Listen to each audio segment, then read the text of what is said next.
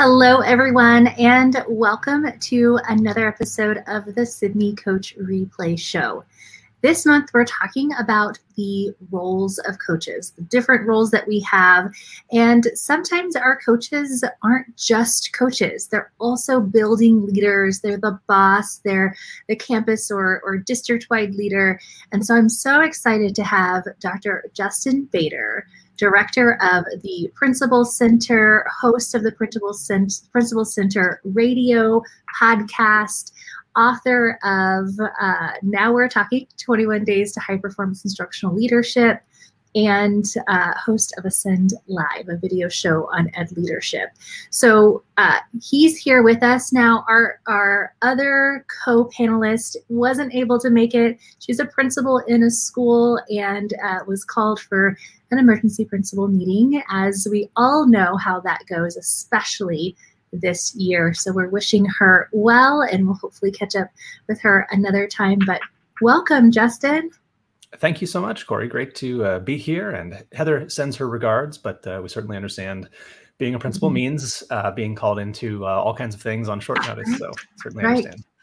Yeah, running a building and uh, full of people and children is is definitely a big task. Again, especially especially this year. So we're talking today about just the uh, differentiated roles of being an instructional leader and being a coach. And you know, lots of the coaches that I work with are wearing dual hats, right? Multiple hats, where they are the uh, principal in the school or an assistant principal. They, you know, are seen as the boss. They have a role in evaluation, even, um, but then they're also trying to formatively support and grow their teachers professionally. In addition to that, so tell me what are some of the roles? And i know you've got three that you plan on sharing with us. So what are the three roles instructional leaders can play in changing teacher practice?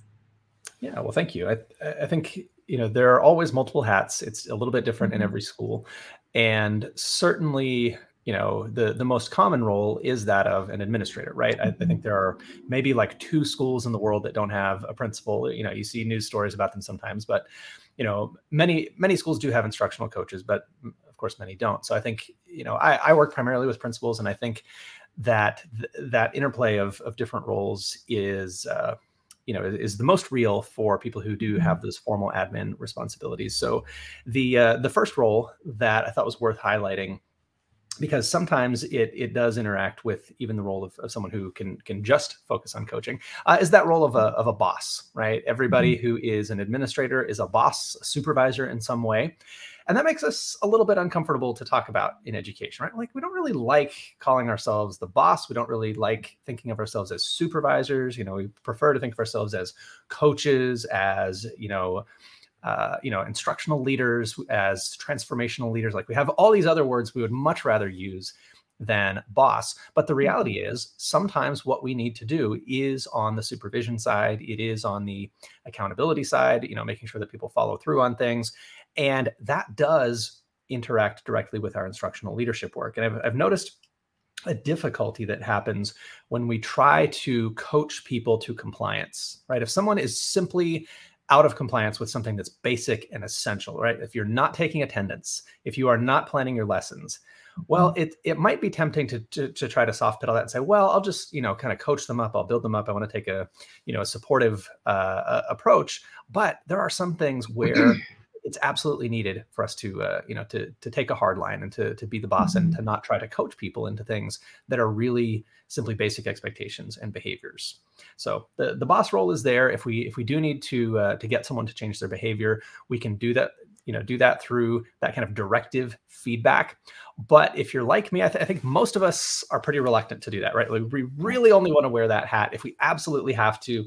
99% of the time, we don't want to wear that hat, right? Because it's mm-hmm. the least pleasant. Nobody likes to see us coming when we've got that boss hat on, and mm-hmm. we want to be the coach. We want to wear that coach hat as much as possible.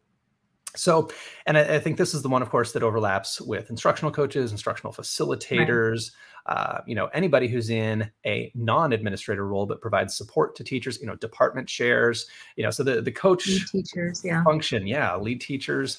Um, you know anything else you can think of um, jump in here but you know it, c- covers so many different positions um, you know that that coaching role. I think in the coaching role what we're trying to change is not the behavior but we're really trying to improve people's practice by changing their thinking right? If i if i look at like what is the leverage for improving practice at in the with the boss hat you're really just trying to change their behavior. You're not doing this you need to do it. With the coach hat people kind of know what they're supposed to do. They're they're doing the best they can, and it's the lever that we're trying to to pull to to bring about improvement. You know, the to, to try to nudge that the that boulder uphill a bit is is really to improve the thinking, right? So that's where we get mm-hmm. into things like asking good questions, right? Paying close attention, um, you know, getting people to reflect on their practice. And I know you have seasons and seasons, uh, many many episodes on uh, on coaching in particular.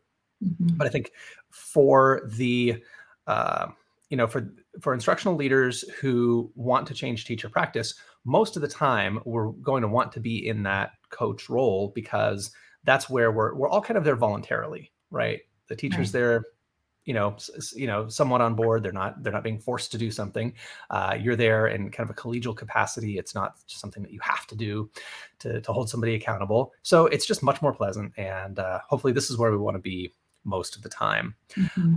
Um, the third role is one that I realized I needed to play when the teacher necess- wasn't necessarily the one who needed to change, right? Like sometimes I would be in a conversation with a teacher about their practice and what they were doing and kind of what the opportunities for improvement were. And sometimes I would realize you know what, this is actually not something the teacher needs to change. It's something that I need to change as a building manager, as a person who's in charge mm. of the schedule or the budget. I need to change the circumstances under which this person is is able to work because no matter how great a job they do, if the circumstances are what's wrong, then that kind of falls to me. That's my job as a leader. So I call that the leader role.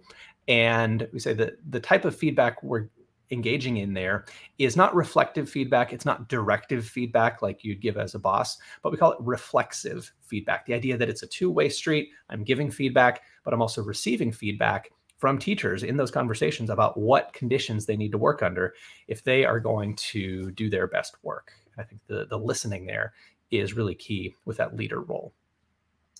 Yeah, and I love how you have have differentiated these three roles, especially for our building and organizational uh, leaders, right? Being able to, because many of them do find themselves in those, you know, three kind of situations or roles with their folks. We've got our people who um, maybe are voluntold or are being voluntold that, hey, we need to make some changes in your classroom, and that directive feedback then is part of that. Then those who are um, a little bit more intrinsically driven, they're interested, they want the feedback, we're able to have that collegial conversation and partner with them in the growth of their classroom and it's it's that mutually beneficial and then looking at that kind of broader scope of being the building leader or the organizational leader and thinking about how all of these circumstances as you mentioned come together to support that teacher and what they're trying to do the goals they're trying to attain the learning they're trying to um, create in their classroom and really the culture in your building as well. So I think those are really, really great differentiators. And it is something that's more unique to our administrators, uh, instructional leaders, than it is to our folks who are not in that evaluative stage. They're not in, they're not the boss, they're the instructional coach, instructional support, team leader, any of those other pieces. So it's really really is unique. I want, well, to, yeah. Can, I ask about that? Uh, yeah. You know, what do you think about coaches who get information that might fall under one of those other hats? Because I, I, think that's mm-hmm. always a, a, little bit of a challenge, a little bit awkward. As a coach, you find out things that maybe you kind of wish you didn't. You kind of wish that had gone straight to the principal because it's not your area. Mm-hmm. I don't know what's what's been your experience in in kind of wrangling that information that you kind of that's not me. right. Yeah. Not my lane. Yes, yeah. definitely. You know, sometimes there are where a teacher has you know presented a need that it recalls for that leader. And i am not that leader as the instructional coach. Sometimes it's because i'm the campus based coach. In other circumstances i've been the consultant coming in to the organization providing support to that teacher. And so then it's the conversation on how do we get that support? You know how do we get that leader to acknowledge that there are some things that are impacting our growth that are um, more in their lane. So sometimes that's a direct conversation with the leader but for me i always try to empower the teacher to go and have those conversations with their administrator. So that way they can you know really work together for that but they're also we've built that capacity that they're able to reach out for those things. There's so many times as a as a coach where we are um, brought into conversations or circumstances that aren't always part of our wheelhouse you know sometimes we are brought into conversations that really do require maybe a counselor or a therapist. And as much as we want to be able to support that person and be there for them, they maybe need another individual to really help them work through some of those more personal pieces or those emotional pieces that they're feeling. So um, I think knowing your limits is one of the most important things that we can do as a coach and being able to identify if you are able to wear multiple hats which is the appropriate one. But then also when that hat is not on my rack over here, and uh, I need to find somebody else who's going to be able to support that teacher in that way. Yeah. Yeah. And and let me just say to administrators, you know, if you have an instructional coach, wonderful, pure gold to have an instructional coach in your yeah. building. But this is precisely why they should not be the only people who are getting into classrooms, yes. right? If they are the only people who have eyes on the problems that are going on, then they're in this awkward position of having to bring problems to the administration and say, "Hey, so and so is really struggling. You know, you might need to walk by and you know see what's going on there." Like, you don't want your coaches to be put in the position of tattling. That is not right. a good right. I mean, that's not a good position. Exactly. Exactly. So. There's, uh, you know, with the cohorts of coaches and leaders that I work with, we talk a lot about what can what should be on and off the table when it comes to conversations about a teacher's professional growth. And and we pull from Pete Hall and Alisa Simeral's book in creating a culture of reflective practice. They give some really great kind of guidelines, you know, what their reflective level is, what their goal is on the table, definitely. But when it comes to performance and um, kind of where they are, that really should be something that the building administrator then goes and sees for themselves, right? Because we can very quickly and easily move into that kind of tattletale feel. I remember when I first I was doing my internship for instructional leadership, and uh, suddenly my peers saw me different because I was spending more time in the building office, more time next to our building administrators, and uh, it suddenly felt like, well, certainly we have to be careful of what we say or do or ask around Corey because you know we don't know exactly what that relationship is. So clarifying how I communicate with campus administrators and you know with others who might be in support department chairs and lead teachers of that that individual I think is also important. And then sticking to that for sure. Yeah. Yeah. Great point. Great point. So I'd love to for us to to go to that that kind of uh, uncomfortable hat that you first mentioned of being a boss. And directive feedback you know i talk a lot with my coaches about based on the reflective level of a, a teacher where directive feedback is kind of most appropriate based on their mental model at that point and how they're seeing and reflecting on their own instruction. Um, but for you what are your uh, suggestions for the conditions that really are the best in order for directive feedback to actually be helpful for a teacher. Yeah.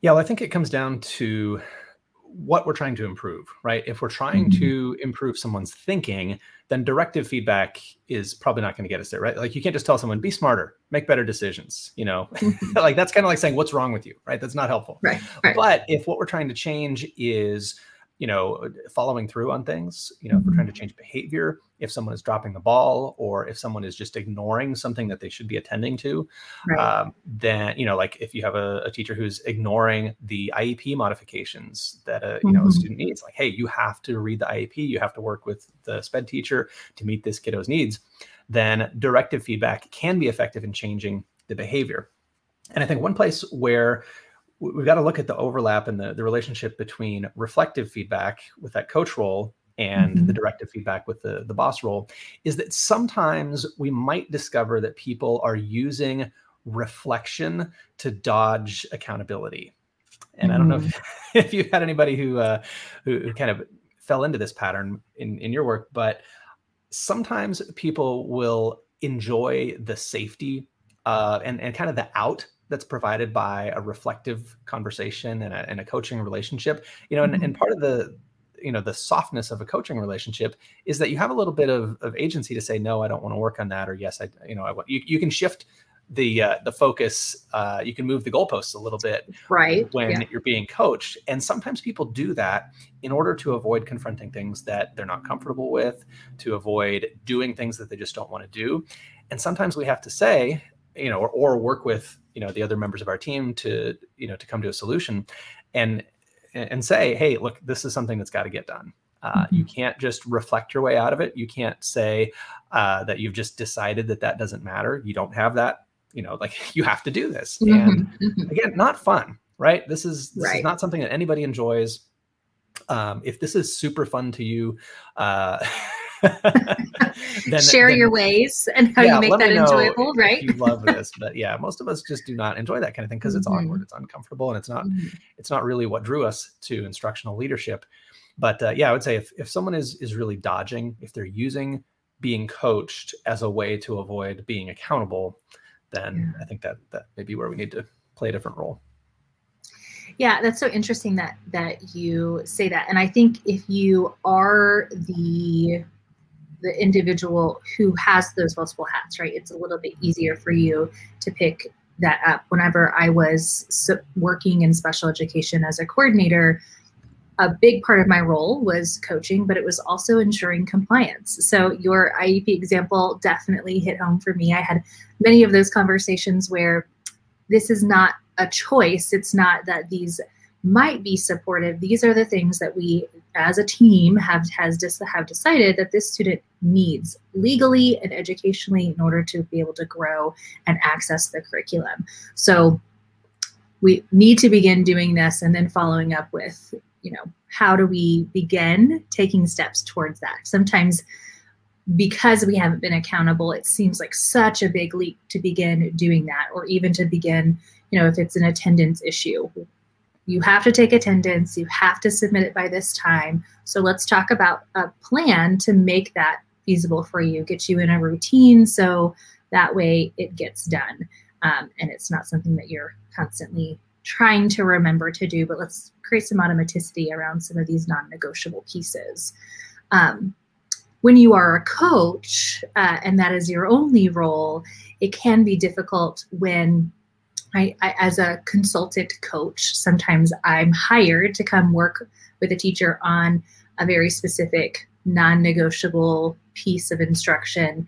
But then as I'm talking and getting to know that teacher, I see a little bit of that kind of hiding through that reflection. And well, what I really want to work on is this thing over here. I don't feel like I can get to that unless I've had this. And sometimes there's a direct connection. If it's rigor that I was asked to come and work with, but we've got some classroom management issues that the teacher wants to um, be supported in and, and support, we definitely have to have classroom management ready and in line in order for rigor to really be able to have it across our classroom.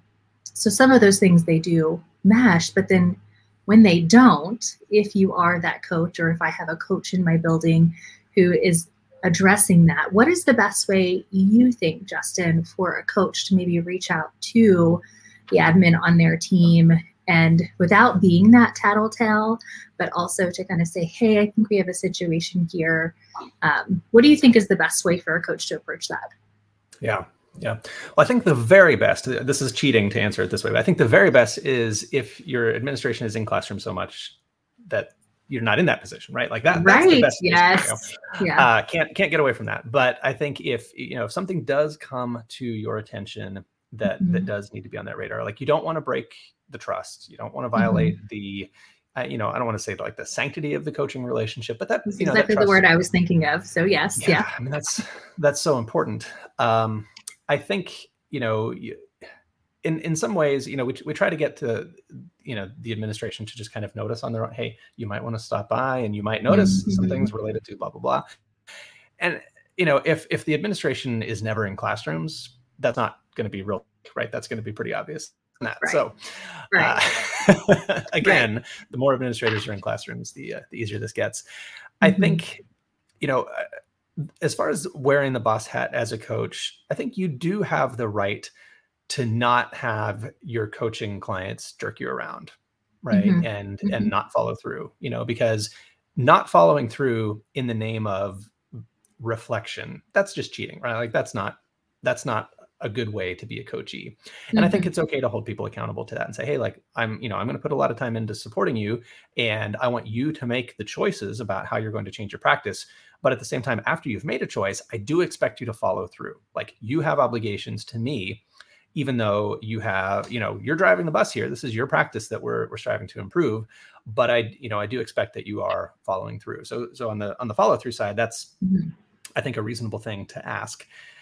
It is tough if there is something of you know more concern of a concern that you feel like you kind of do need to tattle. You kind of Right. need to. It's it's unethical to know certain things and not say anything. Mm-hmm. So you know there there are different things that come into play depending on what it is, right? Like obviously, if someone is harming students, the coaching relationship is not the priority there. Like, Exactly. you got to let Right. that go and say, look, I'm a mandatory reporter. You can't you know do anything illegal, you know, or I am absolutely going to tell on you. We all are Mhm. uh, and that's that's a norm that we have to reinforce in our profession that you know we're colleagues we've got each other's backs but not for crimes right you Right. are there, are there are there are pretty bright lines there Mhm. um, when it comes to things that are you know a little bit more gray areas or judgment calls uh, or you know things that people are just struggling with um, i think one thing that we can do is we can describe the ethical dilemma that we're in as a coach and say hey you know this is something that uh, you know is is is not really my area but it's something that's come to my attention and i would like you know i would like your input on the best way to handle that i can't let it go i you know I do need to to make sure that this is being addressed that you know that the appropriate people are involved in this but I'm Mhm. not one of those people so what would you like me to do I think it's Mhm. sometimes it works in the relationship to just ask that and say you know I can tell you know you're struggling with XYZ Mhm. you know we need we need to to bring in so and so into the loop on this. Uh, and then of course that may go poorly. You know you may get a no no thank you. I, I don't want to do that. Right. um, and i think it's also you know sometimes a conversation that you just have with the you know with your administrators and say hey here's what i'm dealing with. I don't want to ruin the coaching relationship. I think we've got a good thing going there. Uh, we're making progress. But at the same time i have to let you know about this so that you can do uh, the right thing and sometimes they're able to uh, you know to be a little bit more sly about you know how they Mhm. became aware of it and hopefully that that can uh, you know can minimize the the damage to the relationship but uh, Right. yeah I, I think we've got a lot of factors to balance there so it, it really Yeah. depends on what it is I mean, when, when we are um, working with humans, it can be so complex, can it? And, and we're building relationships and and developing individuals, um, all for the sake of our students. And it's high stakes, uh, no matter what role you're in. And so those tricky situations do come up. And what I think is just so valuable is at the beginning of the year, if you do have other instructional leaders on your campus. Um, being able to have these conversations about what is on and off the table how will we work in alignment of each other without necessarily weaving in and out of each other's lanes but also making sure that nothing gets missed in the middle right because i'm not in classrooms enough or um, because we don't have frequent enough conversations about the goals of our teachers and um, you know where where they are in you know their reflective capacity or whatever it might be so yeah. So let's talk a little bit more about resistance. It's never fun to talk about. As you mentioned, we, uh, especially we want to take that kind of coaching stance, the hope is that uh, it's a volunteer, not a voluntold, that they are driven and they want to be there. They are invested in the time, they're going to follow through. And uh, when we are a coach, we might get see that resistance a little bit more than if we are the administrator who is wearing the coach hat. So for those administrators who are taking that coach stance, again, they may not get as much direct feedback because they are the boss essentially in the building. But is there still resistance when our leaders act as coaches? And if so, what does that look like? Yeah, and I, I, guess I would divide that into direct and indirect resistance, right? Mm-hmm. Like you have the mm-hmm. direct resistance. Like sometimes people will say, especially if you're new to a role or if you're younger. I became a principal at 27, and uh, you know that might have tempted people to to be a little bit more direct in their resistance now and right. then. Uh, you know, you might have people say to you, "I actually don't want you in my classroom. I know you have to do formal observations. Let's set those up. We'll do one in the fall, one in the spring, and then I don't really want to see you in my classroom." If you have somebody say something like that uh, I think it's best to to to raise it directly, not confrontationally, but to say, hey, look, in order to do my job, I do need to be in classrooms more than just those formal observations. Right. You know, I need to know what the needs are in our building. I need to know where our students are. I need to know where professional practice is. And that means I am going to be in classrooms. I cannot do my job if I'm not in classrooms. And I think that's a better framing than the other one that we can legitimately use, which is I have the right to be in classrooms, and you do not have the right to tell me that I can't come in your classroom. right. You may have to play that card at some point. Right. And I, I have had to play that card. And it was kind of satisfying to see the teachers union rep repeat my words to the person who was being directly resistant and saying, no, you can't come in my classroom. Saying, yeah, yeah, yeah, he can. Don't, you're not going right. to get away with that. Yeah, so, yeah. you know, that, that card is there to be played if you need it. Um, I think the indirect resistance um, often does look like dodging or changing the subject or mm-hmm. uh, not following through and saying, "Hey, last time right. we talked about this. This time let's talk about something totally different. Next time let's talk." You know, and you can't, you don't ever have to actually change your practice if you change your focus every week. So mm-hmm. uh, there, there's that kind of jumping around to different things. Um, I, I often found that uh, certain people like to philosophize, and I personally like to talk, talking about education philosophy. It's a lot of right. fun, but the problem is it doesn't get at practice, right? If it's a if it's a a, a way out of talking about your own actual practice mm-hmm. and what you might want to do differently, then philosophy can be a dead end. And of course, we're we're familiar with dead ends like or or distractions like complaining about the parents, complaining about the students, complaining about pol- political leaders and district politics and things like that. There are lots of, of off-topic dodges that people use to uh, you know to indirectly resist talking about their practice. But when it comes to you know what what is this person actually thinking we got to watch out for that philosophical one because it sounds like we're getting at the thinking right? We, we said earlier we, we want to raise the level of the teacher's thinking but we want to mm-hmm. be careful that that thinking is not divorced from their actual practice right? Yeah. you know and getting getting too philosophical can be, can be an example of that. So I, I think that gets us to evidence right? Like what do we do mm-hmm. about it I think what we do about it is we anchor everything in an evidence, not, hey, what do you think? Not what do you, you know, do you like Bloom's taxonomy or Webb's depth of knowledge better? You know, like right. those kind of opinion questions can go in all kinds of different unproductive directions. But if we're anchoring it in what actually happened in the lesson, what we saw, what's on the video, what's in your notes, I think that's going to be the most important thing for keeping our conversations on track. Yeah, definitely. And and you have a great metaphor that you shared on our takeaway document. Let me just share that for folks so they can see where they're going to be able to grab some great things from you after our um, our show today. The these great ten questions, evidence based questions for better feedback on teaching, um, right here for folks. But I love this. Teach, the teacher practice is like an iceberg. 10% is visible, 90% is hidden beneath the surface. And I think that's so uh, appropriate to bring into this conversation about evidence, right? So, what does that mean? Tell me more about this metaphor here and what implications does that have for us as we give feedback? Yeah, so I, I, like the iceberg metaphor because it's very obvious that most of an iceberg is underwater, right? Like everybody knows you can fly over an iceberg in an airplane, you can see it, but you're really only seeing like that's just a metaphor, like it's a figure of speech, right? You're seeing just the tip of the iceberg. And I think mm-hmm. sometimes when we get into classrooms, we think we're seeing everything, right? Like if you fly over a field, a flat field in an airplane, you can kind of see what's in that field, right?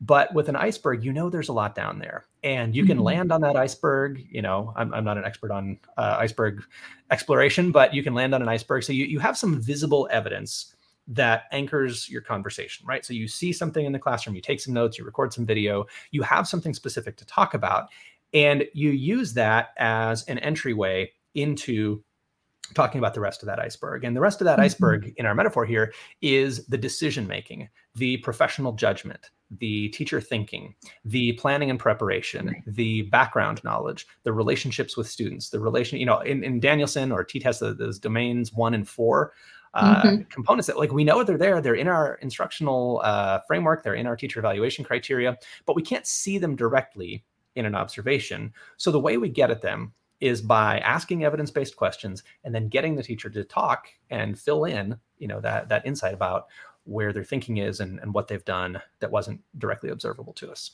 Yeah. And you have so many great, I mean, these these 10 evidence-based uh, feedback quest- questions on feedback. I mean, these are fabulous. Uh, so these are great ones for folks to kind of put in their toolbox, uh, write down to plan to ask in a follow-up um, to a walkthrough or an observation with a teacher that you are um, wanting to to coach maybe right and work through that coaching stance with. You know as we think about observations and and you mentioned you know some of our our rubrics or frameworks that we look at for teaching the idea of look fors uh, there's this way of thinking about them that uh, in any observation checklist that we might have that implies that when we come in, just as you said, it's it's that the flyover. We've kind of seen everything. So um, if we can't, as you mentioned, these questions can kind of dive a little bit deeper into that. You know, for that that role of evidence. Is there any other um, things that you might have in your toolbox as you think about the role of evidence in feedback conversations, especially if it's not anything that we directly saw in the classroom, or we're looking in that observation checklist and maybe because we were only there for a short moment, we weren't able to check everything on our checklist. Um, how do we navigate that? Yeah. Yeah, and I think it's important to to recognize that having a list of look fors is mm-hmm. a little bit different than having evaluation criteria, right? It's an evidence right. problem, right? Uh, across the course of the school year, we do need to be able to evaluate, you know, is this person meeting expectations in those kind of behind the scenes professional responsibilities? Are they doing planning? Are they collaborating, contacting parents, and all that? We do need to mm-hmm. find ways to uh, to substantiate that, but we should never expect that we're going to be able to see that in the classroom, right? Like you didn't pick up the phone and call a parent during the lesson, right? That's right. not going to happen. Right. And much of what we might wish we could see in a lesson is simply not going to be observable. And mm-hmm. that speaks to both the complexity of teaching and the time constraints we face. You know, like 99.9% of this teacher's instruction, you are not going to see right? right? You're just not going to be there most of the year. And I think we've got to recognize that anytime that's not the case, anytime we do feel like we're seeing what we're looking for, probably somebody is playing tricks on us, right? If you mm. walk into the classroom and teachers are doing exactly what you expected, it's probably because you clear, clearly communicated what you wanted them to show you and then they saw you show up and they decided oh i better do it and then they did it.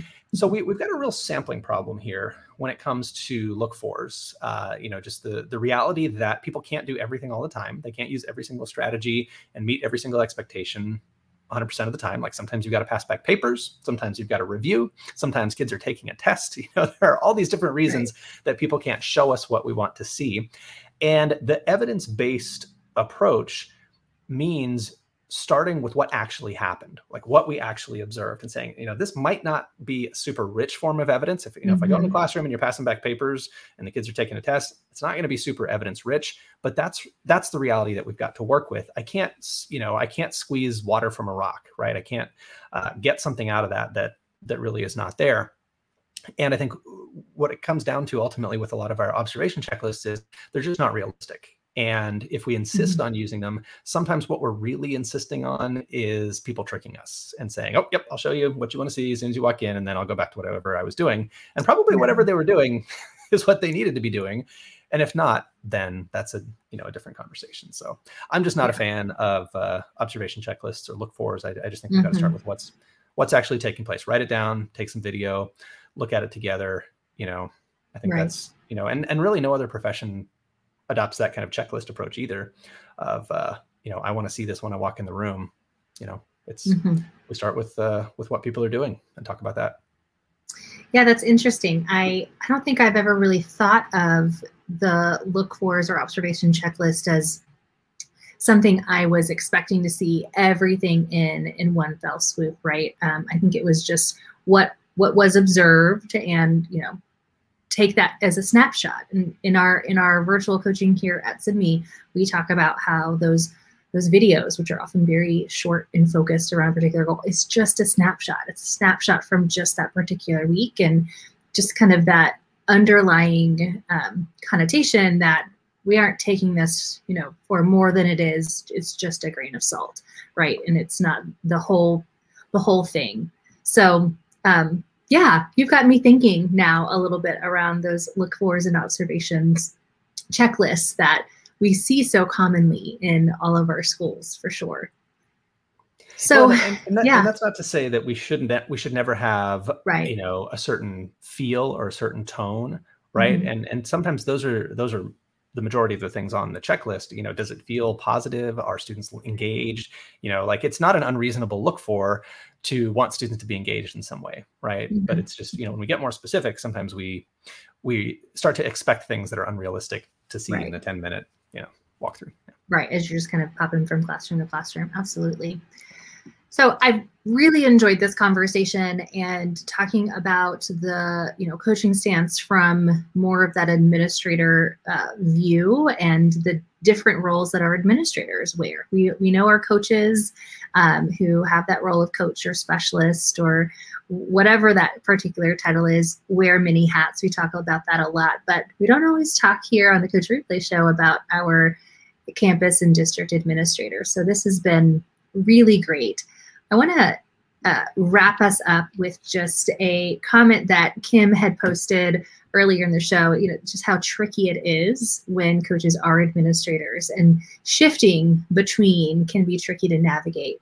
Do you have any tips for our folks who, either for lack of instructional coaches or for wanting to um, take that coaching stance from time to time? Any tips for them on how to navigate that shift with their yeah. people? Yeah, well, thank you, Corey, and thank you, Kim. That's a that's a great question and an, mm-hmm. an important tension. Um, I like what Dr. Tanya Gori says, and I know she's uh, been a guest of yours uh, in yes. the past. And uh, you know, she says in uh, you know in my schools, everybody has a coach, but your coach is not your evaluator. So I think if you have multiple administrators, that's a great way to do it, and just formally separate right. those those roles. So you might have zero instructional coaches and two administrators, and say, okay, the the teachers you evaluate and the mm-hmm. teachers you coach are going to be two separate groups of people. So I think that's that's one way to do it. Mm-hmm. I think the other way to do it is to simply keep the stakes as low as possible as much of the time as possible, right? So if if you're doing a walkthrough or a coaching cycle, you don't want to go all the way and say this is non-evaluative because mm-hmm. frankly things that happen are fair game as, as evidence in the evaluation typically. Mm-hmm. You don't want to promise that it's not evaluative, but you want to, to increase the sense of safety and lower the stakes as much as possible. One way to do that is to just do it more often, right? If it's not our one shot for the year, then the stakes get lower. If it's our one shot, you know, mm-hmm. very high stakes, uh, then uh, then people are going to be stressed. It's going to be more tense.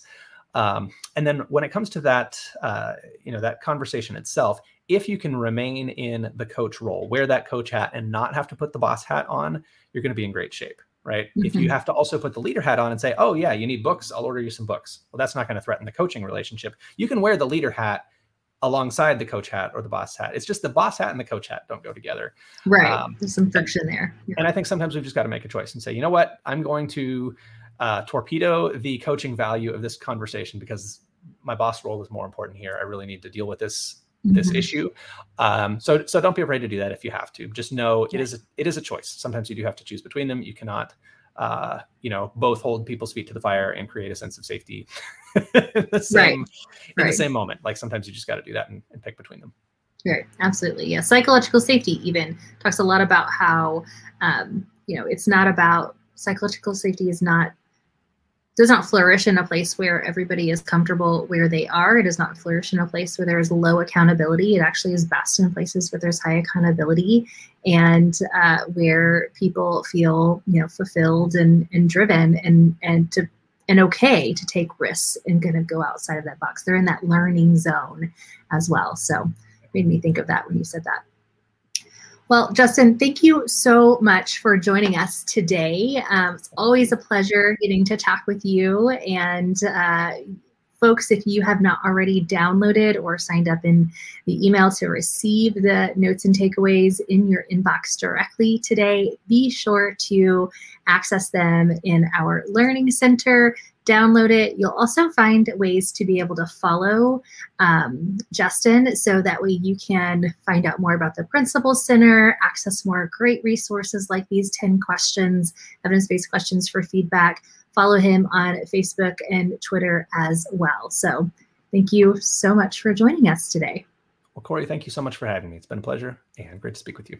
Yeah, I want to remind folks as we get closer to the end of the month, we have a great episode uh, next week. It's a, a replay on uh, that phenomena Devolson, dark evil vortex of late September, October, November. It is setting in, y'all. So um, be thinking about that. That's coming up. We also have a whole lineup of shows for um, next month month of October. It's almost here. It's almost fall, y'all.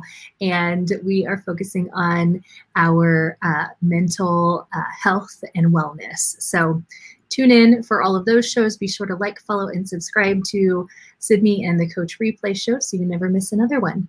Thanks so much. See y'all next week.